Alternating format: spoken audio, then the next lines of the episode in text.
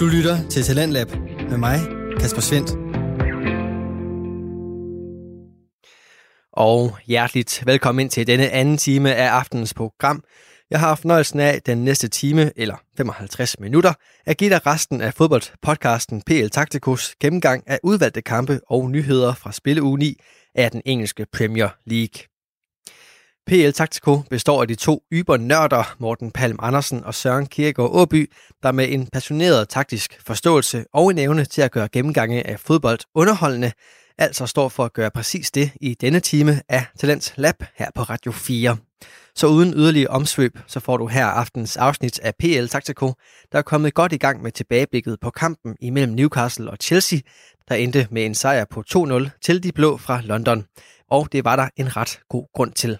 Newcastle de starter jo egentlig kampen med at gøre det, som vi havde forventet, øh, i hvert fald som vi har, har rosen for os, at de står lavt og gerne vil, vil prøve at køre nogle kontra afsted, og egentlig ikke tage særlig meget initiativ, og så kommer de hurtigt bagud. To, 10 minutter går der, så, øh, så har Fernandes lagt den i eget net, efter at være blevet presset lidt af, af, af Timo Werner på et, på et indlæg. Og øh, så tænker man, jamen Newcastle, de skal vel noget nu, men det gør de jo ikke. Øh, var det forkert, eller er det bare Newcastle, der fortsætter deres gameplan, selvom der kommer et lille skov? Det er bare Newcastles gameplan. Altså, Steve Bruce har sat det her hold op til at spille på en bestemt måde, og de kan ikke spille på andre måder mod et stort hold. Altså, det kan de ikke, så det er fordi, de gør, som de gør i anden halvleg, hvor de skifter Andy Carroll ind for at slå en lang øh, violin op mod ham. Men det er bare... Ja, jeg synes ikke, det er holdbart, de er i gang med Newcastle. Det har det ikke været i en periode. Det kan godt være, at Steve Bruce kan redde dem det her, men det minder meget om deres ærgerivaler Sunderland, der et par sæsoner blev ved med at redde sig i sidste øjeblik. Det har Newcastle ikke gjort. De gjorde trods alt med øh, en vis marken ned til nedrykningsdrejen. Men jeg vil blive ved med at sige, hvis man bliver ved med at spille så destruktivt, som Newcastle gør, og man ikke har en anden gameplan, hvis man kommer bagud, specielt mod, altså nu ved jeg godt, de er jo ikke forventet at skulle stå Chelsea, men de har aldrig en rigtig anden gameplan, end at stå dernede og så køre kontraangreb. Øh, og hvis man ikke får udviklet den del af spillet, jamen, så på et eller andet tidspunkt, så løber du panden mod muren, hvis du ikke, som i den her kamp, overhovedet kommer afsted i kontraangreb og bliver kvalt igen presset af modstanderen. Så jeg vil ikke mene, det er holdbart sådan over længere tid som hold, og det vil også frustrere spillerne. Altså, en spiller som San Maximang, tror du, han vil løbe rundt i fem år i Newcastle og bare stå ned på en bane eller køre kontraangreb. Godt være, det passer til en spidskompetence, men han er hurtig og sådan noget. Men han skal jo arbejde så meget defensivt i løbet af kampen, og ikke rigtig røre bolden. Det, det tror jeg, der er mange specielle offensive spillere, der vil blive træt af i længden. Det kender jeg i hvert fald selv som højrekant. Der vil jeg da hellere spille på et hold, der, der har bolden lidt mere, trods alt. Øh, men ja, Chelsea 2-0, som du siger, det er også kun et spørgsmål om, om, om sejren skal være større. Der er aldrig rigtig nogen tvivl, efter de kommer foran i hvert fald. De har jo før smidt, smidt pointene her til sidst i nogle kampe, hvor de også har været foran. Var det 3-1 mod uh, West Bromwich, hvor de alligevel ender med at Nej, West Brom, det er der, hvor de kommer tilbage i kampen, hvor de er bagud 3-0. Det er Southampton. Ja, ja. præcis. Uh, og vi har jo set det før, men man er ikke rigtig bange for det i, i den kamp her, og jeg havde jo øh, Chelsea som en af mine overraskelser. Det var godt nok lidt en, øh, en bobler, og det var egentlig mest fordi, at jeg var lidt overrasket over, at de kunne få, det til at fungere med alle de nye indkøb. Men er vi ikke også lidt øh, imponeret efterhånden af, af Chelsea? De virker stålsikre i den kamp her. Jo, men der er også flere elementer i det her. Altså jeg vil sige, der er nogle ting, hvor jeg vil rose trænerarbejdet, og så er der også nogle andre ting, hvor jeg vil begynde at rynke lidt på næsen. Det er måske ikke så meget trænerarbejde, men der er stadigvæk nogle, ja, der er nogle enkelte ting, hvor jeg stadig synes, det ser lidt vakkelvognt ud. Vi kan tage de to gode ting først. Altså for eksempel det første mål scorer Chelsea også en rigtig flot øh, hjørnesparkskombination, hvor det er Mount, der vil sparke det. Øh, Werner går ud for at få den kort, og så står Ziyech, han står lige på ja, den ene hjørne af feltkanten, den side, hvor det bliver sparket fra. Så går to Newcastle-spillere ud, hvis man ellers skal op til matematik, eller kun har haft matematik på C-niveau, så kan man nok godt regne ud, at der er tre Chelsea-spillere mod to øh, Newcastle-spillere. Så nu er det et spørgsmål om, hvordan Chelsea de får det her puslespil til at gå op, for så kan de egentlig få en overtalssituation og spille sig forbi her. Så det, de gør, det er, at de spiller Mount spiller den forbi Werner, der er tættest på og spiller den i stedet for ud til Ziyech, der står lige der i hjørnet af feltet. Det får Newcastle-spiller til at committe til ham, så er der jo en, der er gået på en mand, og så er der jo to Chelsea-spillere tilbage, hvis Mount kan nå ud af offside, og det kan han godt. Så den bliver spillet tilbage, øh, og så bliver den spillet på Werner, og Werner laver ligesom et spil indendørs, hvor han så løber ind i banen, venter på, at han kan få øh, Newcastle-forspilleren til at committe på ham, altså gå på ham i duellen, eller boost på ham, og der bliver han godt, jamen, så chipper han lige rundt om ham, så kommer Mount øh, til baglinjen og slår, slår den ind over. Øh, og det er så der, hvor Fernandes han laver en horrible clearing, hvor han prøver at sparke til den med det ene ben, og rammer den med sit støtben, i stedet for så sparker den i mål med skinben, hvor han så mener, at han bliver skubbet, og det gør han da også bagefter, men han kunne da godt have ramt bolden i første omgang, så er det problem aldrig opstået. Øh, og så kommer Chelsea foran. Det er en fed detalje på hjørnesparket. Det er garanteret noget, de har arbejdet med inden, og måske har kigget på, ja, hvor mange mænd sender Newcastle egentlig ud, hvis de er to mænd derude. Øh, så det er rigtig godt set. Synes jeg også, genpresset, det er det, der gør, at Chelsea fungerer forholdsmæssigt i den her kamp, fordi jeg har stadig ikke så stor tiltro til de bagerste dernede, at jeg tænker, at de kan holde til at få rigtig gode kontrahold mod sig. Det, de gør, de lykkes i den her kamp Chelsea, udover at de har nogle løbemønstre offensivt, som vi kigger på senere, jamen så er det deres genpres, der kvæler Newcastle i den her kamp, så de aldrig rigtig kommer afsted i særlig mange farlige kontraangreb. Hvis jeg så skal kigge på nogle huller i osten, jeg tæller i hvert fald i øh, første halvleg alene, at de har 4-5 uprovokerede boldtab Chelsea, øh, enten hos de to bagerste eller hos midtbanen. Og det må bare ikke ske. Altså et bedre kontrahold, for eksempel et Tottenham-hold, øhm, med flere dygtige offensive spillere, der bliver sat i rigtige situationer, der, gør, der kan de straffe dem. Øh, så på den måde, der er der stadigvæk nogle ting, der skal fjernes. Og igen, personlige fejl er svært at, at fjerne som træner. Øhm, men det, det må de simpelthen ikke gøre mod bedre hold, fordi det bliver straffet. Nu snakker du om de her to uh, centerbacks. Det er jo Rydiger og, og Kurt Sommer, der får lov at starte i den her kamp. Inden da tænker man ikke, de to her, og så, øh, så Newcastles fart, og, øh, og hvad de ellers har at, at skyde med på den anden vej, når det så lige pludselig går hurtigt. Er man ikke lidt nervøs? Jo, men, men der bliver bare for stor afstand. De bliver aldrig rigtig testet. Altså de gange, de bliver testet, så er det Joe Linton, de skal kæmpe mod. Og Joe Linton er ikke meget hurtigere end nogle af de to. Øh, og tværtimod, så prøver han at drible sig ud af problemet tit, fordi han havner derop, og han er ikke lige så fysisk stærk som Salomon Rondon, vi snakkede om tidligere. Øh, det er han bare ikke, og kan ikke holde den på samme måde. Og, og hvis han endelig kan, så synes jeg, at han tager nogle forkerte beslutninger indimellem, hvor han i stedet for at vente på hjælpen, så prøver han at skabe noget selv, og det kan han bare ikke alene med to mand, når han er fejlvendt. Øh, og selv når han er retvendt, synes jeg ikke, han har farten til at løbe for to mand. Øhm, og, og hjælpen kommer bare heller ikke hurtigt nok op til ham i Maximang eller Murphy på kanterne. Øh, og jeg synes også, det er underligt, at Almedon han starter ud med den spidskompetence, han har i farten, fordi Murphy synes jeg aldrig rigtig når derop og bliver aldrig rigtig farlig. Mm, ja, så, så på den måde, så synes jeg, at Newcastle de mislykkes totalt på deres gameplan den her kamp. Det er der flere grunde til. Netop Chelsea's genpres gør, at de aldrig rigtig kommer afsted og bliver aldrig rigtig farlige på det, de er gode til. Øh, så det Newcastle egentlig er bedst til offensivt, jamen det bliver taget fra dem, og så øh, har de bare ikke nok at strenge at spille på ellers. Og øh, hvor god en handel har Timo Werner egentlig været? Han laver fire mål i, øh, i ni kampe, to assist. Selve sådan statistisk, så burde han måske øh, lave mere.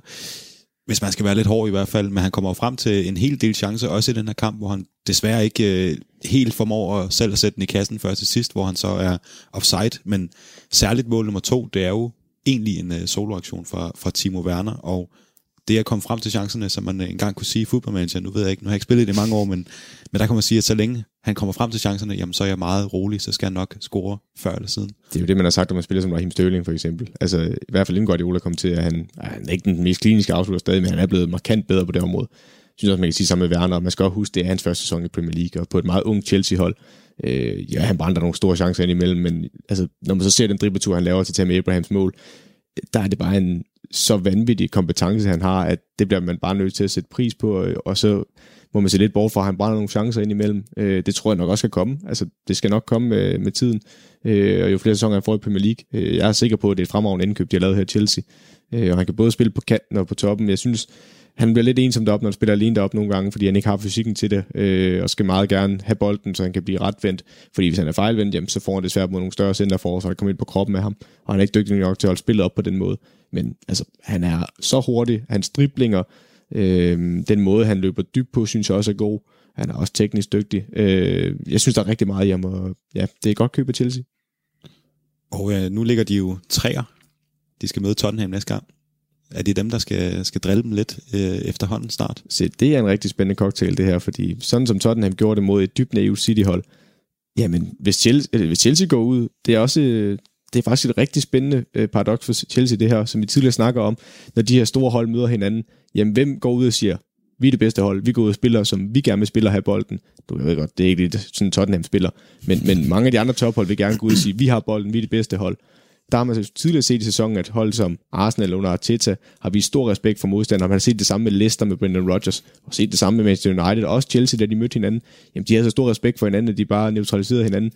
Går Lampard ud og siger, vi har vind i sejlen efter den her kamp mod Newcastle, og generelt ligger vi godt til, vi går ud, og så spiller vi vores spil.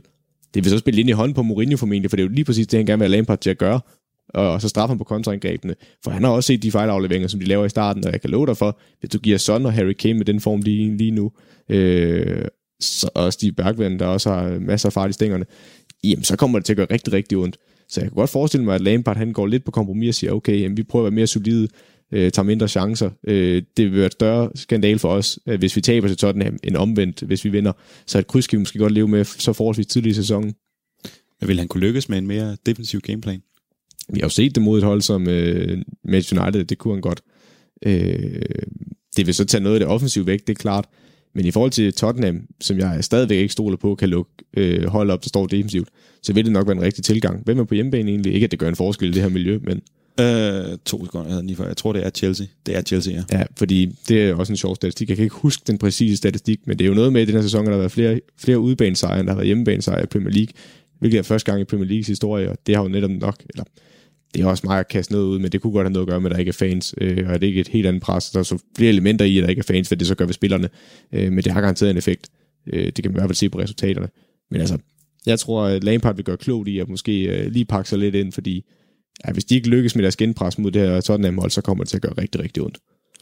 Det skal blive spændende at se, når vi når dertil.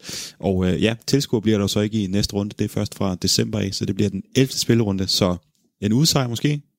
Hvem ved? Det må vi vente og se. Jeg håber det ikke. Men øh, det ved du nok godt. Dejligt med sådan en neutral vært. Præcis. Jamen, det har jeg jo det har jeg sagt fra start af. Det er der ikke noget af her. Sådan er det. Øh, men i hvert fald så Tottenham skal vi også snakke lidt mere om nu, fordi de har spillet mod Manchester City, og de har vundet 2-0 i en kamp, hvor at, øh, ja, der var meget Manchester City på det hele. De havde øh, alle chancerne, og de havde alt spillet, men Tottenham var klogere. Skal vi øh, prøve at udlægge det sådan i hvert fald, og øh, tager sig en 2-0 sejr. De har to skud på mål. De går begge to ind. Sådan vinder man simpelthen. Men du kan, jo, du kan jo tage den sidste kamp, de spillede mod hinanden, hvor Tottenham også vinder. Jeg kan ikke huske, om de vinder 2-0 også, hvor det er Bergvind, der scorer i hvert fald den ene. Jamen, det er jo copy-paste næsten. Altså, hvis du havde sagt til mig inden kampen, det ville ende sådan her, så havde jeg jo ikke været overrasket. Det havde jeg jo ikke. Du, det er jo en klassisk øh, Mourinho mod øh, Guardiola, øh, hvor Tottenham står og tager imod, som du siger. Jamen, de står i deres blokforsvar, og så specielt, når de laver et tidligt mål efter 5 minutter, jamen, så spiller det bare lige ind i hånden på Tottenham, for så har de City, hvor de lige skal have dem. Øh, og det gør bare uden på City, fordi der er rigtig mange ting, der ikke lykkes for City i den her kamp. Øh, altså, deres, deres spil, især i anden halvleg, bliver alt, alt, alt for langsomt. Det, det lykkes overhovedet ikke i anden halvleg. Der tager Tottenham det i stykker og, og, City, de, deres genpres er også for nærmende ringe i den her kamp. Altså vi har, ud over målene, vi nok skal komme ind på, jamen, så har Tottenham også en omstilling, eller et kontraangreb efter en hurtig omstilling, hvor de så spiller sig hele vejen igennem City-forsvaret, øh, der står højt og prøver at gå i pres på dem, og så spiller de på tværs, øh, mener det Son, der ligger ind til Harry Kane, der sparker den i mål, hvor der så er øh, en lille offside på Harry Kane, der er korrekt dømt, men den er ikke, den er ikke stor, og altså, det er bare et eksempel på det, der sker med City i den her kamp. Vi skal nok komme ind på alle de gode ting, Tottenham gør. Men det City gør her forkert i den her kamp, og det har vi også kritiseret dem for i sidste sæson, deres pres er bare kort nok. Og man kan ikke gå ud som City nogle gange i deres genpres og presspil og committe så mange folk frem i banen. Fordi det Chelsea lykkes med i kampen mod Newcastle, det er, at de har rigtig mange mænd fremme, og så generober med det samme hurtigt, eller tvinger dem til at lave en, en clearing eller en dårlig pasning, som Chelsea så får fat i. Øh, og derfor kan de have så mange folk frem. City lykkes ikke med deres genpres i store perioder i den her kamp, og så kan Tottenham komme afsted i farlig kontraangreb, og så er det lige pludselig en rigtig, rigtig ærgerlig situation for City. Ja, og som du siger, jamen, City de fungerer måske ikke så godt, som, øh, som det burde gøre. Særligt når man vælger at spille på den her måde, som Guardiola gør. Så skal man bare være der i, i genpresset, og man skal også være der i, øh, ja, i selve spillet. Man er nødt til at, at kreere noget. Og det er jo Tottenham, der får lov til, selvom de kun har 34% af, af, af spillet, jamen at kontrollere kampen. Nu gør jeg det i gåsøjne. Du ser det ikke, og lytterne ser det slet ikke. Men, øh, men et Tottenham-hold, der jo egentlig, som du siger, de kommer hurtigt foran, og så har de kampen præcis, hvor de vil have den. Og øh, modsat Chelsea, det er jo ikke et spørgsmål om, hvor meget de vinder med. Det er jo bare et spørgsmål om, jamen, laver de en mere, eller holder de bare en 1-0 simpelthen. Lige præcis, og jeg prøvede at stille lidt op, sådan, hvad, hvad gameplanen og mindsetet er hos begge hold, og hvor jeg tænker sådan lidt risk-reward. Øh, og hvis vi ser på Tottenham, jamen deres øh, risk, de løber øh, med deres lange afleveringskoncept. Og det er også set meget på spidsen, at de spiller nok mere direkte, end det bare, det er jo ikke fordi, de slår en lang aflevering hen over toppen, og så er de bare afsted det er jo fordi, de spiller mere lange afleveringer, øh, og, og flere af dem, er ikke bare en ballonbold hen over toppen. Øh, men den risk, de løber, den er jo ikke stor, fordi den aflevering, de smider som regel, jamen det er en fremadrettet aflevering, og den er langt frem af banen. Så hvis man egentlig mister den, så er det op på Citys banehalvdel, hvor der ikke er særlig mange folk fremme. Vi snakker maks 2-3 mand, der er fremme i Harry Kane, Son og Bergvind, der er som regel dem, der ligger deroppe. Måske en Dombele, der kan støde til, men han kommer som regel i anden bølgen. Øh, så, så hvis man mister den der, jamen, man er stadigvæk i balance. Du har stadigvæk en midtbane, der kan beskytte forsvaret i restforsvaret. Du har også nogle øh, bakser, som reelt ikke når at komme afsted, og du har også et centerforsvar. Så du bliver sjældent fanget i hverken positionel eller noget mere skubalance. Øh, og ja, rewarden er jo så, jamen, hvis vi spiller os igennem her, jamen, så som regel så fanger vi City med mange folk øh, højt i banen, og så kan vi få et kontraangreb med vores hurtige folk, der har masser af plads og bagrum at angribe i. Så det er jo det, man løber ikke en særlig stor risiko, og rewarden er stor det der så bare er, det er, at man ikke får meget af det i kampen. Altså, øh, det der så også er ulempen ved det, at du får ikke særlig mange øh, chancer i kampen. Men Tottenham tager de to, de får, øh, og, og sådan er det. Så, så kan man være, få et fint resultat, som i den her kamp. Men det er den, der er, den, der er tankegangen hos Tottenham. Hvis man så kigger hos Manchester City, deres risk og reward, jamen så er risken jo, at når de spiller med bolden øh, og har så mange mand fremme, jamen så er det som sagt, de er sårbare for kontraangreb øh, med alt det bagrum, de giver. Og så når de ikke har, når Kyle Walker for eksempel er fremme, så er der ikke nogen af de bagerste, der er hurtigt nok til at kunne følge med Son, øh, eller Harry Kane, der kommer ned i banen, og så sender nogle andre afsted, øh, Bergman eller sådan. Det, det kan de simpelthen ikke. Og der er ikke nok skjold foran til at beskytte dem. Øh, ja, og det der så er deres reward, City, jamen det er jo, hvis de hvis de spiller hurtigt nok, jamen, så kan de få det her øh, Tottenham-hold til at blive trætte i løbet af kampen, og Murphy vil få berøringer. Igen, der er så nogle ting i det i moderne fodbold, hvor vi kan sige, hvis du ikke spiller bolden hurtigt nok rundt, jamen, så kan et hold sagtens stå ned i 90 minutter og skyde stille og roligt, øh, fordi man ikke får dem ud at løbe høje intensimeter, øh, og ikke rigtig får brugt hele banen. Så kan man sagtens løbe og lunde ned i sådan en øh, 90 minutter i et blokforsvar. Det vil Tottenham sagtens kunne. Så det er fordi City de spiller for langsomt, at de ikke lykkes. Øh, og så er det også fordi, som jeg også tidligere nævnt, jamen, den risk, de løber, det er deres genpres, fordi de satser så meget på at vinde bolden. Jamen, det lykkedes bare ikke. Og så er rewarden i det her, jamen det er jo netop, de kunne få City til at blive, eller øh, kunne få Tottenham til at nedbryde fysisk. Og så er den anden reward, jamen det er, hvis de vinder bolden højt, jamen så kan de måske skabe en målchance, øh, fordi dem, der er vundet op på Tottenham sidste tredjedel, det sker bare ikke nok i den her kamp, og så den udregning, man har som træner, den lykkes bare ikke her for Guardiola. Ja, og så uh, Tottenham, det de allerhelst ved, det er jo at lukke ned, ned bag i, som du også uh, siger med det her risk og, og reward. De vil gerne køre med en, en low risk. Det er så også en low reward, men hvis du så scorer på, på de to chancer, du har, så er det jo helt perfekt. Hvordan kan det være, at det fungerer med et forsvar, der hedder Alderweireld og Erik Dyer? Men, men det er fordi... De lukker ni mål ind i, i sæsonen færreste af alle med en uh, midterforsvar, der er en fejlet uh, CDM. Men han spiller dem jo netop som, at de kan lykkes. Altså, øh, forstå mig ret, hvis du beder de her to om at stå med en høj forsvarslinje og blive øh, udsat for det samme. For eksempel hvis vi bytter rum på de to hold, og Guardiola fik dem her at spille høj linje, så kan jeg godt love det, der vil komme til at gøre rigtig, rigtig ondt på dem, men Raheem Sterling, der kan komme ind fra bænken af godt nok i den her kamp. Men med hurtige folk nede bagved, for det er ikke deres styrke. De er gode nok til at gå op i dueller og støde frem på den måde, hvor de bare skal stå på en fejlvendt angreb. Det kan de sagtens.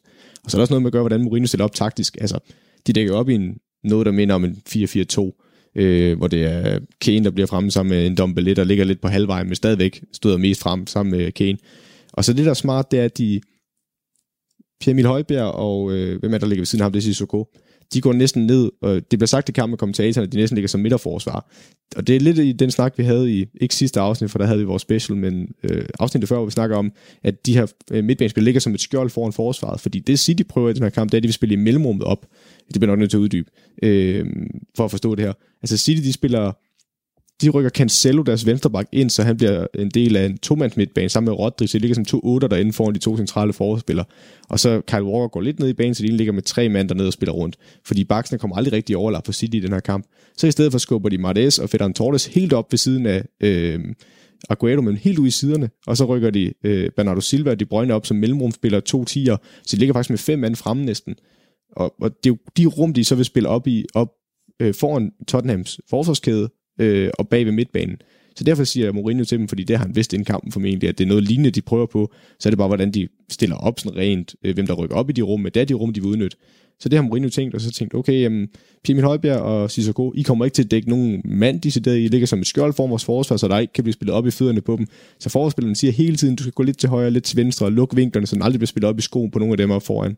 Øh, og det de så også gør, det er, at de så siger til kantspillerne, der så er Son og Bergvind i den her kamp, jamen I går ind i banen også. Gå helt ind i banen, for der er ikke nogen bak, skal bekymre om jer på ydersiden. Så de står næsten i en 4-2-4, når de dækker op. Eller hvor jo ikke en øh, 4-2-2-2, hvor de så står lidt længere fremme med de to centrale midtbanespillere, men de er bare trukket meget langt ind i banen. Så den aflevering, man vil rent, øh, rent faktisk gerne vil have fra centerforsvarerne for City op igennem kæden, op på øh, De Brøgne eller Bernardo Silva, der ligger som mellemrumspillerne, jamen det lukker kantspilleren egentlig af. Og så øh, på ydersiden, jamen der, der har du så Region og Sergio der bare brager afsted, så snart bolden ryger op i skoen på øh, enten Ferran Torres eller Martes, så de ikke får lov til at blive retvendte. Og så har man egentlig lukket rummet af, øh, og det er det, de lykkes med. Du lytter til Radio 4. Du er tunet ind på programmet Talents Lab, hvor jeg i aften kan præsentere dig for to afsnit fra Danske Fritidspodcast. Her som aftens andet afsnit er det fra Morten Palm Andersen og Søren Kierkegaard Åby og deres fodboldpodcast PL Taktiko. De kigger tilbage på spilleuge 9 af Premier League, og det indeholder også en snak om en af de bedre danske spillere, der lige nu gør det ret godt for sit hold. Og nu får du nævnt ham øh, kort, men Pierre Emil Højbjerg, hvor vigtig har han været for, øh, for Spurs her i starten? Han er jo virkelig øh, en af dem, der har, har trådt op, og som du siger, men han er et skjold foran det her forsvar. Jeg tror også, man er, altså, Pierre Emil Højbjerg er en intelligent fodboldspiller, men det, der altid har været, når folk har sagt til mig, at Pierre Emil Højbjerg ikke er god nok til for eksempel at spille på landsholdet, han skulle ikke starte inden. Det er fordi, de siger, at han er ikke disciplineret nok til at ligge som sekseren, og det synes jeg egentlig også, de har haft en tendens til at have ret i. Øh, han har været meget sådan box-til-box midtbanespiller, og hele tiden et sted.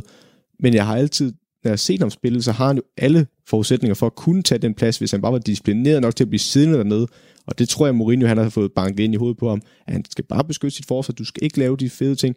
Bare ligge og arbejde. Læs spillet, det er du god til. Du er også stærk i duellerne. Du er forholdsvis hurtig midtbanespiller, godt kan bevæge dig rundt, og du har et stort løbepensum. Bare ligge og beskytte dit forsvar, og så spille en mere øh, kreativ spiller, og bare være ham, der er vores lille øh, ja, metronome på holdet, der ligger og laver de simple afleveringer og vender spillet. Det er bare det, du skal. Og det kan Pierre Emil Højbjerg, og det har blevet banket ind med hovedet på ham nu, og så præsterer han bare, fordi det er lige til hans styrker. Jeg skal også, man må ikke glemme, at han har altså været hos Guardiola, og han er i Bayern, så han er vant til at spille de her små afleveringer i opbygningsspillet og spille hurtigt. Og det kan han også, så øh, jamen, han passer perfekt den rolle, Mourinho har givet ham, og det, altså, det kommer lidt bag på mig, hvor godt han egentlig har spillet, men det er også fordi, han blev sat i en helt rigtig rolle. Du er god at spille øh, 1-2 med i dag, fordi det leder mig videre til det spørgsmål, jeg sad med, øh, inden det spørgsmål, jeg lige har stillet dig. Mourinho, vi snakker tit om, at øh, når Guardiola og Klopp møder hinanden, så er det Clash of the Titans. Det er de to bedste trænere i ligaen. Hvorfor har vi ikke Mourinho med i den ligning? Øh, ja, det, der kan jeg jo igen selv stå på mål for, fordi jeg har jo længe sagt, at jeg følte ikke, Mourinho var en rigtig mand til Tottenham-jobbet, og det kan jo også være, at jeg ser dum ud i perioder. Jeg vil også understrege, der var også perioder sidste år, hvor vi mente, at Ole Gunnar Solskjaer var en helt rigtig mand til jobbet, øh, og det var det næste store hold. Øh, og det synes jeg ser længere væk ud nu jeg vil stadigvæk sige det samme med det her Tottenham-hold. Vi skal rose dem for de her præstationer. Vi skal rose dem for kampen mod Manchester United og kampen her øh, mod City. Der er jo rigtig mange fede ting, men det ændrer ikke på at det, som jeg ser ved det her Mourinho-hold. De er et af de bedste hold til at stå sådan her og køre kontraangreb. Og Harry Kane, der falder ned i banen, det er en fed detalje, han har lavet, øh, og kan få lov til at blive retvendt, og så slå de her øh, stikninger afsted. Det er så godt set og godt trænerarbejde. Øh, den måde, han har integreret Pierre Emil Højbjerg på holdet, Sergio Region, der også spiller rigtig godt over på venstrebakken. Der er rigtig mange gode ting i det her. Men det ændrer ikke på, at jeg har set dem flere gange i den sæson, hvor de har vundet over nogle små hold, hvor de har kæmpet med næb og klør for at få de sejre hjem. Og igen, vi kan altid sige, jamen så længe man vinder, så er det ikke et problem. Men jeg vil stadigvæk sige, over 38 kampe i en sæson, der tror jeg, at de kommer til at tage point til nogle af de små hold. De gjorde det mod Newcastle. Det vil jeg så sige, lige den kamp var mere uheld, end det var noget andet, fordi de skabte masser af chancer, og så har de en varekendelse eller en hånd på bolden, der går imod dem til sidst. Men jeg synes stadig, når du ser over en hel sæson, så er jeg stadigvæk bekymret for, om de kan gøre det i rigtig mange kampe, altså i 38, over 38 kampe, kan Tottenham så slå nok af de små hold, uden at snuble til dem. Øh, fordi det er heller ikke længere siden, at vi snakker om, at de ikke har vundet en hjemmekamp i 100 år øh, i Premier League. Så der er stadigvæk det samme problem med det Tottenham hold. Jeg skal se dem kunne åbne et hold op, der står nede i blokforsvar og gøre det, uden der er nogen problemer, og gøre det i flere kampe. Den udvikling mangler jeg stadigvæk at se, men hvis Tottenham kan det, så er de, altså, så er vi næsten, jeg kan ikke sige, de mesterskabsfavoritter, men i forhold til de andre hold, der er faldet fra, hvor vi ser skadesproblemer i City, øh, og, eller skadesproblemer, specielt i Liverpool og City spil, der ikke rigtig sidder der endnu, og stadigvæk skal man spille tilbage for skade, jamen så kan Tottenham sagtens være med i mesterskabskampen, men jeg skal lige se det sidste skridt, før jeg vil sige, at de måske er favoritter. Øhm, fordi hvis Liverpool og City finder deres niveau for tidligere, så er det her Tottenham hold stadig ikke godt nok. Og når Harry Kane så går i stykker i juleprogrammet, hvordan ser det her hold så ud? Jamen det betyder meget, at Harry Kane er der, men jeg synes, de er blevet, igen, de er blevet, jeg ved ikke, hvad jeg skal sige, men jeg, jeg, jeg føler, de er blevet mindre afhængige af Harry Kane. Altså, forstå mig ret, de vil stadig være et øh, markant dårligt hold, men det er ikke sådan, jeg vil føle, at de falder fra hinanden. Øhm, ikke så længe det er det her, de skal spille. Det er svært imod noget andet, vi skal spille mod blokforsvar igen. Der mangler lige en Harry Kane. Øhm, men alle hold, der vil miste en spiller, Harry Kanes kvalitet vil mangle det, men han er vigtig i deres spil, det kan vi ikke øh, komme udenom. Skal vi så ikke give øh, æren til god gamle P. Emil for øh, den her 200 sejr? Ah, det synes jeg er lidt skarpt sat. Øh, men men nu, nu vil jeg nå at have mit citat med, inden vi skifter videre. Er det fra den her? Det er fra den her kamp nemlig. Perfekt. Øh, og det kan lytter nok ikke forstå, hvad det er, jeg henviser til. Men det er fordi, at jeg blev fascineret af den her kamp, at der var ikke nogen tilskuerlyd. Og, og der er på et tidspunkt, hvor engelsk tv, de opfanger en, øh, en, en samtale mellem øh, Kevin De Bruyne og linjedommeren under Jørgens Spark. Øh, og, og det er ikke pæne ord, der bliver sagt. Jeg ved faktisk ikke, om jeg må sige det, så det kan godt være, der bliver lidt øh, censureret. Det, det finder vi ud af, om det er noget... Øh... Altså jeg plejer, der er sådan en, en mulighed for at, spørge, at sige, at det er explicit content, når jeg okay. uploader. Den tager jeg jo ikke. Nej, det er klart. Så, så jeg skal være, øh, det skal være øh, stuerent. Okay. Nej. Vi, vi, Jeg, vi jeg, får kan, se. jo, jeg kan jo lige hakke den af, hvis der er. Nå, men, men, men, men, men det, der sker, det er, at øh, de har et hjørnespark i højre side efter 16-17 minutter, øh, øh, City. Og Kevin De Bruyne er stærkt utilfreds med, hvor tæt Steve Bergman han står på det her hjørnespark. Så han siger til, prøv først på en lidt høflig, men øh, bestemt måde at sige til linedommeren, look where the line is. Der er ikke nogen reaktion fra linedommeren. Og så siger han efter et sekund, look where the effing line is. Linedommeren svarer, it's a circle. Kevin De Bruyne siger, for F's sake. Og så siger linjedommeren, he's drawing a blank. Og så stopper den udveksling. Men jeg kan bare godt lide, at Kevin De Bruyne han står der, og man kan bare høre diskussioner, og så kan man høre på engelsk tv. Øh, vi er meget ked af, at det sprog, der lige bliver valgt, og vi kan kun beklage det. Men det, det synes jeg også var en spændende diskussion, for der er jo en linje, hvor han må gå til. Men det mener linjedommeren så er en cirkel. Men jeg vil sige, at den cirkel, han snakker om derude, altså han står markant tættere på, end den cirkel nogensinde skulle berette i. Så jeg synes bare, det var en sjov lille udvikling, fordi man kan tydeligt høre Kevin De Bruyne. Jeg ved godt, det er en dommer, han snakker til, men jeg tror ikke, han har forstået, at tv-kameraerne kan opfange det her nu, fordi det ikke er tilskudt på, for jeg tror, at den her udvikling er så normalt på en fodboldbane på det her niveau. Jeg tror, det vil snakke så grimt til dommerne. Øh, så, men jeg synes bare, det er spændende, for jeg kan love dig for, hvis der var en seriespiller, der havde råbt det her til en dommer, så tror jeg, han har stukket kortet frem meget hurtigt. Det kender jeg. Look where the line is. It's a circle. Look where the line is. Look where the effing line is. Ah, det er fantastisk. Og jeg, jeg teaser så for, at øh, Kevin De Bruyne han kommer igen senere i programmet. Uh. Ja. Men nu skal vi en tur til Liverpool, som har mødt Leicester og vundet 3-0. En kamp, som man ellers øh, måske groede lidt for, fordi Leicester de har været inde i en god periode, og Liverpool de havde jamen, en milliard skader, uden at overdrive overhovedet, tror jeg faktisk. De havde i hvert fald ikke rigtig noget forsvar at stille op med, og det blev også øh, Fabinho og Matip, der spillede centerbacken, øh, centerbackparet i, i den her kamp. Men Liverpool, de lignede øh, nogen, der ikke var overhovedet øh, bekymret over det, og de gik ud og vandt øh, 3-0. Stålsikker? Altså, jeg skal sige, jeg havde stor bekymring om den her kamp inden. Øh, jeg kunne slet ikke forstå, at bookmakerne havde gjort Liverpool så store favoritter. Der må man så bare sige, der ved bookmakerne åbenbart noget, jeg ikke ved, fordi jeg sidder og kigger på, hvem de mangler. Hvis vi tager dem fra en ende af, de mangler ni spillere til den her kamp for seniortruppen, eller der har været kamp øh, for senior den her sæson. De mangler Van Dijk, de mangler Joe Gomez, de mangler Trent Alexander-Arnold, de mangler Rhys Williams, der har været en af dem, der har spillet i centerforsvaret øh, i mangel på Gomez og Van Dijk. De mangler Henderson, de mangler Chamberlain, de mangler Thiago, de mangler Salah, og de mangler Shaqiri. Altså ni spillere. Og så ved jeg godt, og det, det fik mig lidt op i det røde felt efter kampen. Undskyld, jeg lige tager lidt øh, soverne på forskud. Men Brendan Rodgers, der går ud efter kampen og siger, at øh, ej, så stort problem var det altså ikke med Liverpool skader, for de har så stor en trup. Prøv at høre, kammerat. Og det kan godt være, at han siger, at de også har haft skader, og det har han helt ret i. I den her kamp, der mangler de kun, og nu siger jeg kun, for det er stadig tre vigtige spillere, en Didi, Pieter, Syunchuk og Daniel Marte. Daniel Marte synes jeg ikke er lige så vigtig. Men de tre første er vigtige spillere, der normalt vil være en startelver. Og det gør der ondt.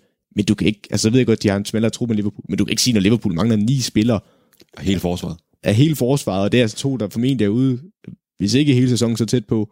Øh, og, og når de så oven købet ham, der skulle erstatte den i perioder, Rhys Williams, der har spillet ved siden af Matip, der også har været skadet i umenneskelig lang tid, jamen så vil det altså have en betydning. Det har det så ikke i den her kamp. Øh, Liverpool lykkes med rigtig mange andre ting. Deres genpres, det er knaldhårdt. Øh, Leicester når ikke rigtig afsted nogen kontraangreb. Det er kun i første halvdel, de egentlig har et par chancer på kontraangrebene. Har vi bare en, en stor chance, hvor var de laver et cutback. Men ellers så står der Liverpool på hele den her kamp. Øh, de spiller en, en rigtig, rigtig god kamp. Leicester rammer ikke deres niveau, det er også en del af det. Men det er til tak for Liverpools genpres, og jamen, de dominerer det meste af kampen. Det er først i, øh, efter 65 minutter eller sådan noget, hvor Leicester skifter over til en 4-2-3-1, hvor de skifter Sergis Ynder ind, øh, og hvem er den anden, de skifter ind? Er det... Øh, Det er? Prat. Prat, og det er Fuchs og Barnes, de tager ud, hvor de så skifter over til en 4-2-3-1, øh, og, og så presser en 4-4-2. For ellers så stod de jo nede i deres blokforsvar, som de har haft succes med mod øh, Arsenal, øh, hvor de har stået nede og kørt kontraangreb i stedet i en 4-5-1, øh, hvor de har stået rigtig godt, men Liverpool for meget at bare spille sig igennem det. Ja, og øh, altså et Liverpool-hold, der mangler den ene efter den anden, der, der må man jo tænke, de kan jo ikke bare køre en, en kamp af, som de gør her. Men det gør de, og, øh, og jeg har i hvert fald ofte taget mig selv i at tænke, at, at Liverpools forsvar var blevet fikset på grund af Van Dijk, og på grund af selvfølgelig en Joe Gomez, der også har, har trådt op, og ja, Matip er også en dygtig spiller, og så videre. Dem, der har, har været dernede, de har jo også spillet godt. Men jeg tænkte, det var på grund af, af Van Dijk, og jeg tænkte, Trent har været så vigtig med, med sin måde at spille højrebakken på. Henderson, anføreren, utrolig vigtig. Men i virkeligheden, så er det allervigtigste er vel bare, at Jürgen Klopp, han står ude på sidelinjen, eller hvordan? Ja, og så er det netop, at de har et indlevet spilsystem. Altså det kan godt vi snakker om, jeg snakker i hvert fald rigtig tit om, og det kan man nok nogle gange blive lidt træt af at høre på, men det der med, hvad er din spillestil? Altså hvordan er det, jamen hvilke løbemønster har I rent offensivt, når I har bolden? Det skal bare være indlevet, for det er også det, der gør rigtig ondt på Leicester i den her kamp, og så er det, så ja, så mangler de øh, i centerforsvaret. Og igen, jeg vil så også sige, Liverpools pres er så hårdt, specielt i første halvleg, at Schmeichel, hvis du ser på hans øh, aflevering af den her kamp, som, som regel, så ligger han langt afsted, fordi han bliver presset, og så ligger han ud til en hovedstødsduel, som Liverpool vinder de fleste af gangene, fordi det er lettere at vinde en defensiv hovedstødsduel, der skal du ikke have en retning på på samme måde, der skal han bare fremad til nogle af de forreste mænd, øh, og så vinde anden bolden. Øh, men de lykkes bare med presset i den her kamp, Liverpool, og så har de bare endnu løbemønstre, og det er det, der gør ondt, fordi jamen, som jeg lige sagde, jamen, Arsenal havde ikke succes med at åbne det her Leicester op, men det har Liverpool, fordi Liverpool har bare flere strenge at spille på, og de har også spillet sammen i længere tid, øh, og, og de formår det bare. Det de gør, det er, at de står med de her fem mand nede bagved, øh, og det er tre centerforsvar, så det vil sige, de brede centerforsvar, det vil sige Christian Fuchs og Fofana, det er dem, der skal støde op på Liverpools mellemrumspillere, det vil sige i siderne, det vil sige det som regel øh, Mané eller øh, Shota i den her kamp. Men det, der sker i den her kamp, det er, at Shota og Mané, de går så langt ned i banen, at de bliver i tvivl i to centerforsvar om, jamen, skal, tør jeg stemple op her, fordi de er så bange for bagrummet ned bagved, fordi Liverpool er, blevet, er et af de bedste hold til at slå de her dybde afleveringer ned bagved, fordi modstanderne de er så bange for, at Salah, øh, som normalt er med, og man ikke bliver retvendt og kører ned mod målet, så de stemte som regel op, og så slår de en bold i dybden hen over dem. I den her kamp, i starten, jamen der tør de ikke stemple op, Leicester-spillerne, så kan der gå ned i banen og blive retvendt, og derfra, jamen der er Mané og Shota jo enormt dygtige med Firmino som spilstation længere frem, til hurtigt spille 1-2 og spille på få berøringer og sætte fart øh, og det gør rigtig ondt på dem. Så er der også Firmino, der vandrer ned i banen, der også gør et hovedbrud for det her Leicester-hold, fordi jamen, han får lov til at vandre hele vejen ned forbi midtbanen, få bolden, og så spille frem på Shota eller Mané, og så kombinere igennem der. Øh, og når Leicester får så endelig begynder at stemple op og sige, jamen, det er vi ved at være trætte af det her, nu, nu vil vi ikke se, at de bliver retvendte mere, jamen så spiller Milner en bold hele vejen hen over toppen, eller Robertson, øh, en bold i dybden, hvor der så kommer et løb, og så får de bare bolden længere frem på den måde. Så det er lidt pick, uh, pick your poison for Leicester i den her kamp, og når de så ikke formår at lægge mere pres på bolden hos Liverpool, jamen så er det bare et spørgsmål om tid, før det går galt. Ja, så er det jo et, øh, et Liverpool-hold, som, som i den grad ligger, ligger pres på, som du også siger, og hvis man ser nogle af de her situationer, hvor de har, har chancer, jamen, så er det jo også 4-5 stykker oven i hinanden, så, så at man har 24 målforsøg og 13 på mål, jamen det er jo også bare på en eller anden måde, øh, øh jamen altså, det virkelig er et bombardement og, og nærmest et overfald, når man ser øh, de her målchancer, hvor at, jamen, så presser den ene spiller, og så er der lige pludselig en anden, der kommer foran Leicester-spilleren, og, og ja, altså træværk og, og Smeichel og hvad der ikke kommer i vejen dernede. Ja. Det er virkelig et overfald fra, fra Liverpool det her, og det er jo det, som, som Klopp han er kendt for. Rock and roll fodbold, hvor du virkelig giver den max gas på modstanderens tredjedel. Ja, jeg synes, det er klassisk Klopp, den måde, de vinder boldene på, altså fordi hvis du kigger ned bagved og tænker, øh, Vardy, øh, Barnes og øh, ja, Madison, hvis de kommer afsted mod et midterforsvar, med Tip Fabinho, øh, James Miller på højre bak, så Robertson godt nok den vante venstre bak, men du vil ikke være tryg ved den situation med den fart, de besidder, og de tekniske evner, som Madison har. Men der kommer bare ikke nok situationer i kampen, hvor det rigtig lykkes, fordi Liverpools pres er så hårdt, så de afleveringer, de slår frem, de bliver upræcise, øh, og det er det, de lykkes med. Modsat City, som man kan sige, jamen de når ikke at lægge pres nok på boldholderen, og så får man bare slået en bold hen over toppen, øh, eller fået en bold op i skoen, hvor de bliver retvendte. Altså, det formår Leicester bare ikke i den her kamp, og det bliver så hårdt for dem, at de, de aldrig rigtig får pusteren, før de egentlig skifter system og sætter flere, øh, eller får, få flere folk frem. Det er først der, de egentlig begynder at, at kunne blive farlige. De bliver ikke nok farlige ved den lave risiko, de prøver på. Øh, og det er til Liverpool fortjeneste. Og så er de jo foran 2-0 ved halvleg, og så ser man en gang imellem et Liverpool-hold, der, der måske slapper lidt mere af og tager det lidt mere stille og roligt. Men i den her kamp, der, der fortsætter de jo egentlig bare. Hvad, hvad, er det fordi, der er nogle sultne spillere, der får lov til at, at vise noget, som de ikke muligvis normalt gør? Vi har jo Diogo Jota, der skal vise, at jamen, de mangler ikke Mohamed Salah i den kamp her. Nej, jeg vil sige, jeg er ikke helt enig i det, at jeg tror ikke, jeg synes ikke, Liverpools pres i anden halvleg er lige så hårdt. Øh, jeg synes frem til 65. minut, hvor de laver den her udskiftning, Leicester og skifter formation, der synes jeg, at du har ret, der sidder de på, der ligger det hårde pres. Derfor synes jeg, at Leicester begynder faktisk at få bedre fat i spillet. Det er så også i takt med, at Liverpool siger, okay, I har sat flere folk frem, og I lykkes med at spille igennem presset nu, så falder vi lidt tilbage, fordi vi ikke bliver fanget i ubalance, og så kører vi kontra på jer i stedet. Øh, så det er også ros til Leicester, at de når at justere, men Liverpool justerer så bare tilsvarende og løber en lavere risiko, øh, fordi Leicester har kommittet mere, eller flere folk fremme. Øh, men ja, jeg, jeg vil give dig ret. I første halvleg, der er Liverpool det hold, vi gerne vil se for Jürgen Klopp. Og så er det jo så den videreudvikling af Jürgen Klopps spillestil, som der er kommet i Liverpool, det er jo, at de er også blevet et godt possession-hold, hvor det ikke er, det er jo ikke tiki-taka-fodbold, men de venter på, at de kan slå den her aflevering hen over toppen på dig. Og hvis du ikke, øh, hvis du ikke giver dem plads til det, jamen, så spiller de op igennem kæden på dig, og så kan der komme øh, overlap fra baks. Og øh, jamen Leicester, som du siger, de lykkes med det her øh, mod Arsenal. uden at lave en, en sammenligning med, med, med Liverpool her, hvor, hvorfor er det, det ikke overhovedet lykkes for, for Leicester at sætte en stopper for det Liverpool-hold i den her kamp? fordi det er et bedre indøvet fodboldhold. Altså, de har bare så mange flere strenge at spille på det Liverpool-hold. Ikke at Arsenal ikke er et godt fodboldhold, men, men de er bare ikke indøvet på samme tiden, ikke? men, men de er bare ikke indøvet på samme måde som det her Liverpool-hold er. Der er så mange, øh, jamen det er så mange indøvede løbemønstre, og alle ved bare, hvor de skal være henne. Så det er jo, man ved bare, altså det er meget simpelt egentlig på den måde, fordi Robertson har også en fantastisk kamp ude på venstre bak, men det er jo, altså selv når vi så siger, jamen vi mangler en, en Mohamed Salah, der nok er en af de bedste spillere i Premier League, jamen så går Shota bare ind og udfylder den samme rolle, fordi han ved også bare, hvad han skal lave. Og det er ikke fordi, de ændrer spillestilen af, at der mangler en spiller, eller de mangler et helt centerforsvar. Altså spillerne ved bare, hvad de skal lave, når de kommer ind, og så, jamen, så ser det bare godt ud. Og det er det samme med Leeds hvor du har Marcelo Bielsa, der har også lavet rigtig mange indøvede spillemønstre øh, og angrebsåbninger. Hvis man har det som hold, og man kan få alle til at være med på samme side, og du så har individuelle klasse, som Liverpool også har, så er man bare et af de bedste hold i ligaen. Og så er det jo et hold, som, øh, som ja, altså Leicester, de, øh, de lå, lå de etter inden den her runde. Ja. ja. Kører dem ud 3-0 med et, øh, et hold, der mangler den ene spiller efter den anden. Du siger også, at øh, jamen, de to midterforsvar, som de jo egentlig foretrækker at spille med, Van Dijk og Joe Gomez, de er formentlig ude resten af sæsonen. Vi ved, Van Dijk i hvert fald er. Liverpool, de ligger lige nu øh, delt etter med, med Tottenham. De er kun nummer to, fordi de har lukket hele 16 mål ind i ni kampe. Det ligner dem godt nok heller ikke. 3-0 her. Dejligt overbevisende. Skal vi forvente, at, øh, at Liverpool de måske laver endnu en sæson, hvor de jamen, præsterer, som de har gjort? Nej, det tror jeg faktisk ikke. Og igen, det er ikke fordi, det er måske også skarpt sagt af mig, men når jeg så kan se dem mod Atalanta her den anden dag, eller her i går, og de spiller så redderligt, som de gør. Øh, igen, der er jeg også med på, at de så har en tidlig kamp lørdag, det har Klopp også været ude at være rasende over, at de har en tidlig kamp, efter de har spillet onsdag i Champions League. They Hvilket- set us up to fail. Jamen, Part 2. ja, det er så ikke Klopp citat, kunne han aldrig sige på samme måde. Men, men nej, jeg synes bare, når de har så mange skader, specielt nede i centerforsvaret, de kan ikke tåle flere skader dernede. Altså det kan de reelt ikke. Hvis Matip også er ude, så er der rigtig rød alarm. Og så kan godt være, de vil hente en i, i januar transfervinduet. Men han er bare ikke endnu på samme måde, der skal du virkelig ud og betale kassen for at få en centerforsvar i nuværende marked. Øh, specielt med de kvaliteter, de gerne vil have i Liverpool. De hænger overhovedet ikke på træerne. Jeg tror bare ikke, når det er så tæt et kampprogram, og Liverpool i forvejen er så presset, så er jeg ikke sikker på, at de kan levere, for de kan ikke gå ud og levere sådan et presspil her i alle kampe. Det nægter jeg simpelthen at tro på. Øh, de er stadig et klassehold, men der er bare nogle åbenlyse mangler.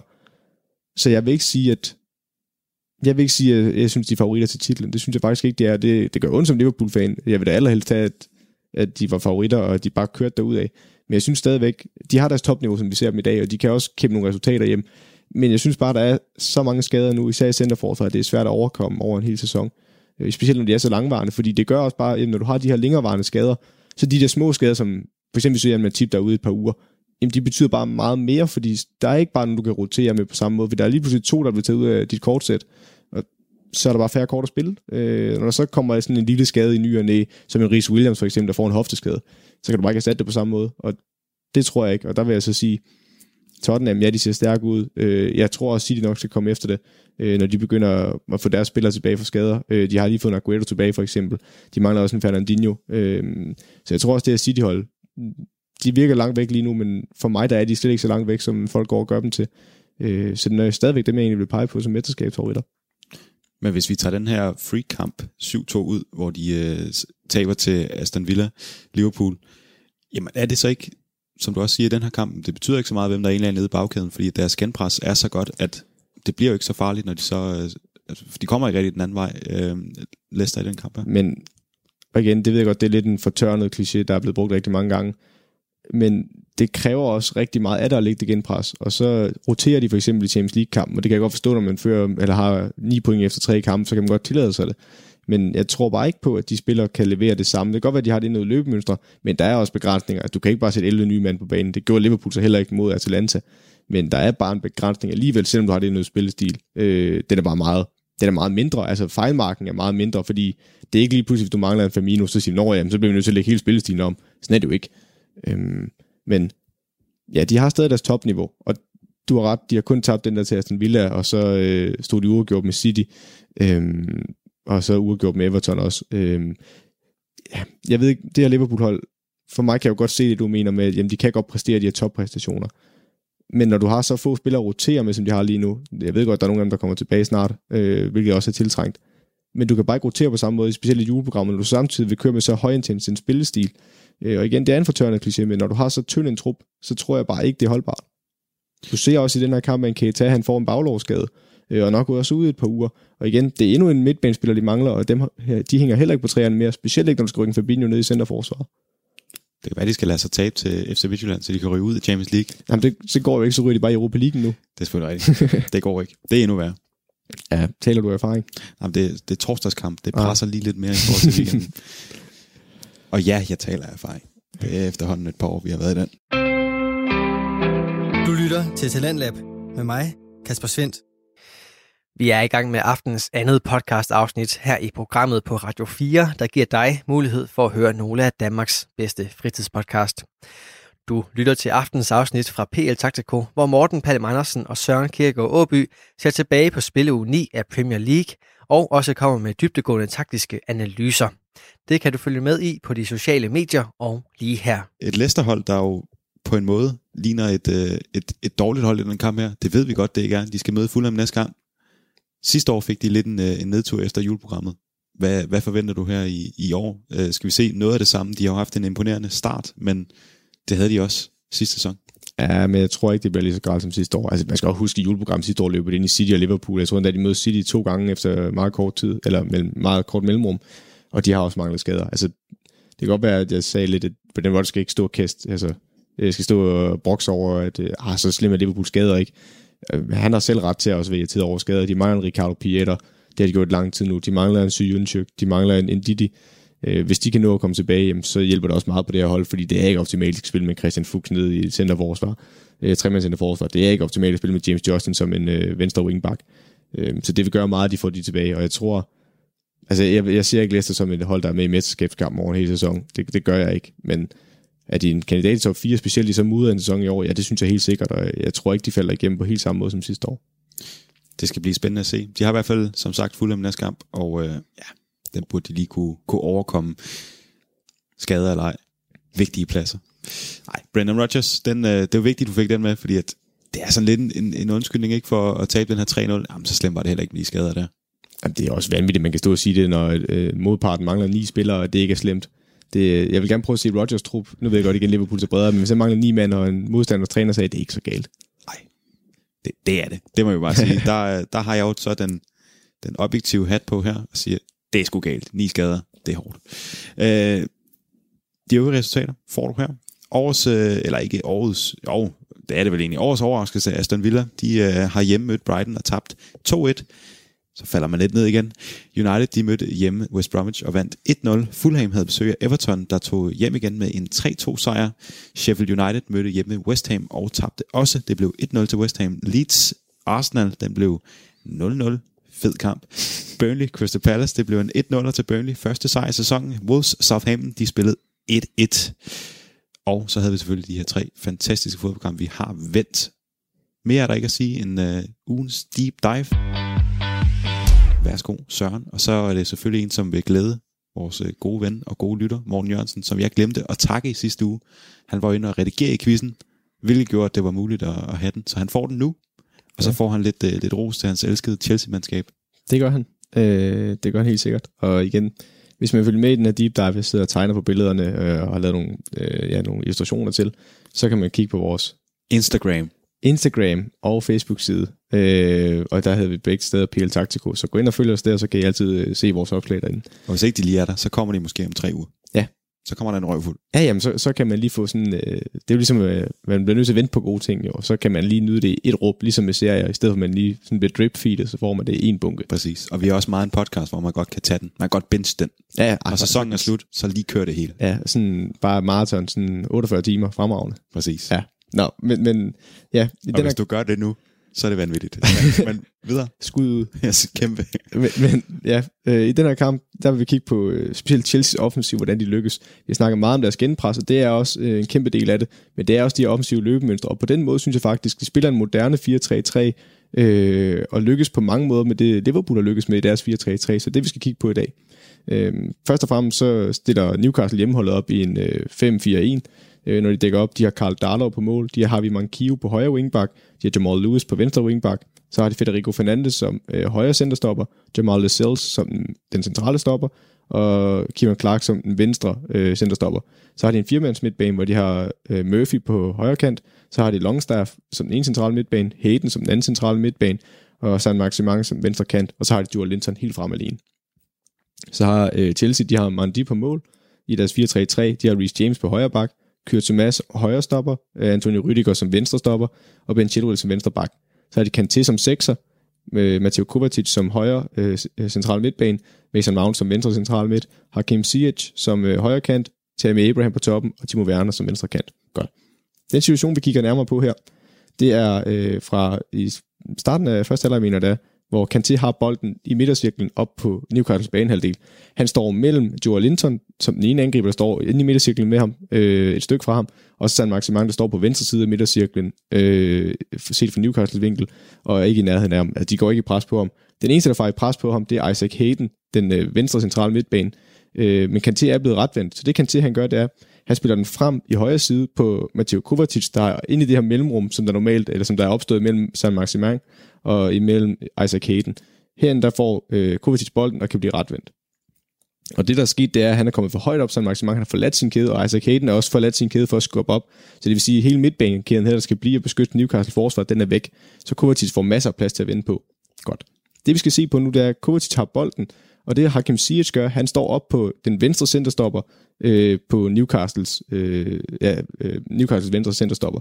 Og øh, på højre side, der har vi så øh, Reece James, og han står ude ved Jamal Lewis, der skal dække ham op, altså den venstre wingback hos Newcastle. Kovacic tager bolden op midt på Newcastles banehalvdel nu, og spiller den, øh, øh, nej, jeg siger forkert, Kanté spiller den bredt ud på Reece James, øh, så Reece James har den i højre side, så har vi Kovacic, der står helt frit ind i det mellemrum, som Isaac Hayden har forladt, og så har vi Ziyech, der står op øh, på den venstre centerstopper hos Newcastle. Øh, det, der så sker nu, det er, Reece James, i stedet for at spille den frem på Ziyech, som der laver et løb på ydersiden, øh, som der burde være naturlig aflægning for Reece James, der spiller op langs linjen. Men hvis han spiller op langs linjen, så vil centerforsvaren bare løbe efter ham, og så skal Ziyech hen og prøve at vinde på ham, i stedet for at få lov til fodbold at blive retvendt. Så det han gør i stedet, det er, at Ziyech han løber ud i banen, og derfor følger centerstopperen ud i den side efter ham. Jeg mener, det er Federico Fernandes, der følger efter ham. Øhm, han løber ud, og så løber Kovacic op i det rum, som han har skabt. Så det vil sige, det rum, som venstre centerstopper forlader for at løbe ud i banen for at løbe efter Sears, det er der Kovacic løber op. Han modtager så bolden for Reece James. Herfra, jamen der har Kovacic bolden og er nu retvendt. Og i stedet for, at han dribler fremad, jamen, så spiller han ud i siden nu, hvor Sears, som en normal kantspiller i 4-3-3 vil stå, øh, der spiller han den ud. Men Sias han har gjort det, at han har startet ind som en mellemrumspiller, i stedet som man gør i en moderne 4-3-3, hvor man står mellem modstanderens enten centerback og back, eller i det her tilfælde centerback og wingback. Øh, så Kovacic tager bolden ind i det her rum, og så ligger han ud på Sias nu, så man har spillet forbi en kæde, og så får Sias bolden på ydersiden. Godt. Når Sias får bolden herude, så går den venstre centerstopper ud for at dække ham op, så han ikke bare kan få lov til at drible ind. Og så laver Kovacic et løb på indersiden af centerstopperen, venstre centerstopper, og, øh, eller mellem den venstre centerstopper og centerbakken, og laver et løb på indersiden og ud, så det vil sige, at man løber ud mod hjørnefladet, øh, ind centralt fra. Så nu har Siege muligheden for ind at spille den 1-2 på ham, altså spille den 1-2, og så få bolden igen på den anden side, lægge den dybt på ham øh, i løbet, ud mod ydersiden. Men det han så gør, det er, at Reece James har lavet et løb, hvor han har løbet fra højre yderside, og i stedet for at løbe ind i banen, altså øh, i stedet for et overlap, så løber han på indersiden, og der får han så bolden fra Siege. Og det, der så er sjovt at se, det er, Reece James får nu bolden sådan lidt uden for feltet i højre side, og så er han klar til at slå et chip-indlæg. Men det, der er fedt at se, det er, hvor mange folk Chelsea har fremme. Fordi lige foran ham, der står Mason Mount inde i feltet og gerne vil have den i fødderne. Derudover så står Tammy Abraham, der angriber den øh, højre centerstopper øh, hos øh, Newcastle. Så har du en, øh, jamen den sidste kant, det er, kan du huske, det er? Ja, det er fordi, den siger battery low herover, så jeg okay. sidder sådan lidt i en, uh, i en presset situation. Det er Timo Werner, øh, der ligger på øh, ydersiden af wingbacken, og så til sidst, så kommer Ben Chilwell også med i feltet. Så det vil sige, at de har faktisk øh, fire mand inde i feltet for det her indlæg for Reece James. Og hvis man tæller, hvis du tæller Kanté med, der står lidt bag ved den her situation, så er de faktisk otte Chelsea-spillere op på øh, Newcastle banehalvdel de har rigtig mange folk i feltet, det vil sige, at Rich James indlæg har stor succes, øh, eller kan have stor succes. Det sker ikke i den her situation. Men de har så mange folk derop, at der er stor chance for, at der er en tilspiller, der kommer på den. Og hvis de ikke gør, så ligger de et hårdt genpres, fordi de er så mange, så kan de hurtigt kvæle alle afleveringsmulighederne. Men for at vende tilbage til den her situation, ud over genpresset, det de lykkes med her, det er jo det Liverpool har gjort i lang tid, hvor de har en kantspiller, der går ind som mellemrumspiller, går ned i banen og vil have den. I stedet for så angriber han på ydersiden her og løber ud, så løber Kovacic op i hans rum, Reece James løber langt frem som en bak, næsten som en wingback, og så laver de igen et indet løb, så det vil sige, jamen i stedet for at sige, at han dribler ind i banen, så vender han på, at Kovacic laver et løb, og så løber uden, eller løber indefra og ud. Så der er hele tiden de her løbemønstre, så det vil sige, jamen Sies, hvis han løber på ydersiden, så ved Kovacic, okay, jeg løber op i hans rum. Når Sies får bolden, så ved Kovacic, jamen så løber jeg bredt på ydersiden. Og så ser Reece James, jamen jeg, jeg er vant til at lave overlap, men jeg ser Kovacic har forladt et rum, hvor der ikke er nogen, fordi de har fulgt efter ham, så løber jeg bare op i det rum. Det er tydeligt, at indud det her, øh, og det har bare gjort offensiven så meget mere sprudlende, så det er ikke bare enkeltmandspræstationer. Og det er sådan noget her, der er holdbart. Så er det noget andet med deres restforsvar. Det kan vi snakke om på et andet tidspunkt øh, mod bedre kontrahold. Men så længe, at de spiller så godt offensiv fodbold, og deres genpres er så hårdt, jamen, så vil Chelsea have stor succes i den her sæson. Fedt. Og det er også det, vi har snakket om med Chelsea. Vi vil gerne se noget af det her fra, fra dem, at det, det offensive fodbold er lidt mere sådan styret, og at det ikke bare er tilfældigheder. Og det er jo det, vi, øh, vi ser her med den deep dive, du har bragt med. Lige præcis. Det er rigtig godt trænerarbejde. Fantastisk. Og et rigtig godt, øh, jeg ved ikke, ekspertarbejde. Skal vi kalde det det? Jo tak. Jo tak. Velbekomme. Jeg, jeg har virkelig siddet og været, været nervøs her, fordi at den siger battery low på den optag her. Men jeg tror, det, det kan lade sig gøre. Hvis nu jeg skynder mig igennem citattabellen, så mangler vi jo ikke meget mere end det. Men i hvert fald, tak til dig for en uh, fremragende deep dive. Jeg håber, at jeg kan præstere nogenlunde lige så godt. Jeg lovede, der var noget øh, Kevin De Bruyne med, og det har jeg også uh, taget her. Han bliver spurgt ind efter kampen. Han er jo anfører her, og det er også ham, der har... Uh, ja, han tager teten i halvlejen, når de er ude og skælde ud på, på dommerne i forhold til Aymeric Laportes mål, der bliver annulleret på grund af Gabriel Jesus, han lige smider armen på i en, i en tæmning. Der er lidt snak omkring det her med, med reglerne, og de er ikke helt sikre på, hvor at den må ramme på armen. Der er noget, der er blevet ændret lidt, og han får også sagt i det her interview, at men han har spillet topfodbold i, i, i øh, jeg tror det, han siger, 12 år. Han har været professionel. Og de første ni år, jamen, der var der ikke noget, der blev ændret, og de sidste tre år, der har der været den ene ændring efter den anden. Og det citat, jeg har med, det er, øh, han bliver spurgt ind til det her med, jamen, hvordan han ser situationen, og hvad det er, han sådan siger til dommerne, og så, så svarer han bare med et, honestly, i don't know the rules. They change. Jamen, han har jo ret. altså, det er lidt sur rønnebær, fordi der er, offside, eller der er, offside, men der er hånd på bold i den situation. Det synes jeg ikke, der er nogen, der diskuterer rigtigt. Det er ærgerligt, for ellers har han nok sparket den i mål, øh, Gabriel Jesus. Øh, ja, det ender jo faktisk med, med Laporte, han, ja, han undskyld, den øh, Laporte-mål. Nu tænker jeg på den der afslutning, der er fra... Øh, det med, der er en afslutning, hvor Gabriel Jesus ligger inde på stregen. Det kan vi det brønde, er det ikke selv? Det kan godt passe. Der er en i hvert fald, hvor øh, der er et skud, der er på vej mod mål, hvor Gabriel Jesus ligger inde på stregen og blokerer egentlig et sikkert mål. Øhm, nej, men for at vende tilbage, det er lidt sur rønbær, når, når der er hånd på bolden, som der er i den situation. Men omvendt, så synes jeg, han har ret jo. Altså, det, den hands-regel har ændret sig så mange gange i løbet af sæsonen, at som spiller, selv som spiller, hvor ja, de vil jo ikke altid styre på reglerne, men altså, det er jo ret vigtigt, men nogen har en begreb om reglerne. Man ved det ikke rigtig mere, så jeg vil faktisk give ham ret langt hen ad vejen. And honestly, I don't know the rules. They change. Hvor, øh, hvor skal vi hen her? Ja, vi er, vi er oppe i en god ende. Kevin. Vi er oppe i en god ende. Vi er oppe i en god ende. Jamen, øh, det første vi møder der, det er jo øh, Gundogan og hans, øh, hans take på, hvem der er den mest undervurderede spiller Ja, i verden. Der er den her bedre. Der er den er bedre. Så er det øh, Jamie Carragher, der siger, at hvis han skulle øh, vælge en og, og, og få en stikning i dybden fra ham, så Ja, skulle det da den, være Harry den er også højere. den er også højere. Altså når vi altså en, en god gammel legende, det er Peter Crouch og hans arm. Åh, oh, den synes jeg er hård. My arms would have given pence away every week. Ah, der når den ikke helt op. Der er nogen, Det, ikke helt der, op. er, der er Crouch og en legende. Det er han. Ja, der er særligt en legende på, på den liste her, så jeg smider lige en hurtig... Ej, det husker jeg. Peter Crouch, ham, ham- det glemmer man ikke. Lige under ham, simpelthen. Der ryger øh, Kevin ind for, for den her omgang, og inden den her den går ud, så vil jeg nok hellere bare sige øh, tak til Merit Media. Det kan godt være, at de, de beder dig om at tage den solo fremover, men så må det jo bare være det, du gør. Du beviste jo også i, i sidste afsnit, At jeg ikke er at ekspert. du er den helt store ekspert i det program her. ja. Der fik jeg lige mulighed for at nævne det. Men mm. i hvert fald tak til Merit Media, og tak til Radio 4's Talentlab, og så tak til dig. Selv tak, morgen.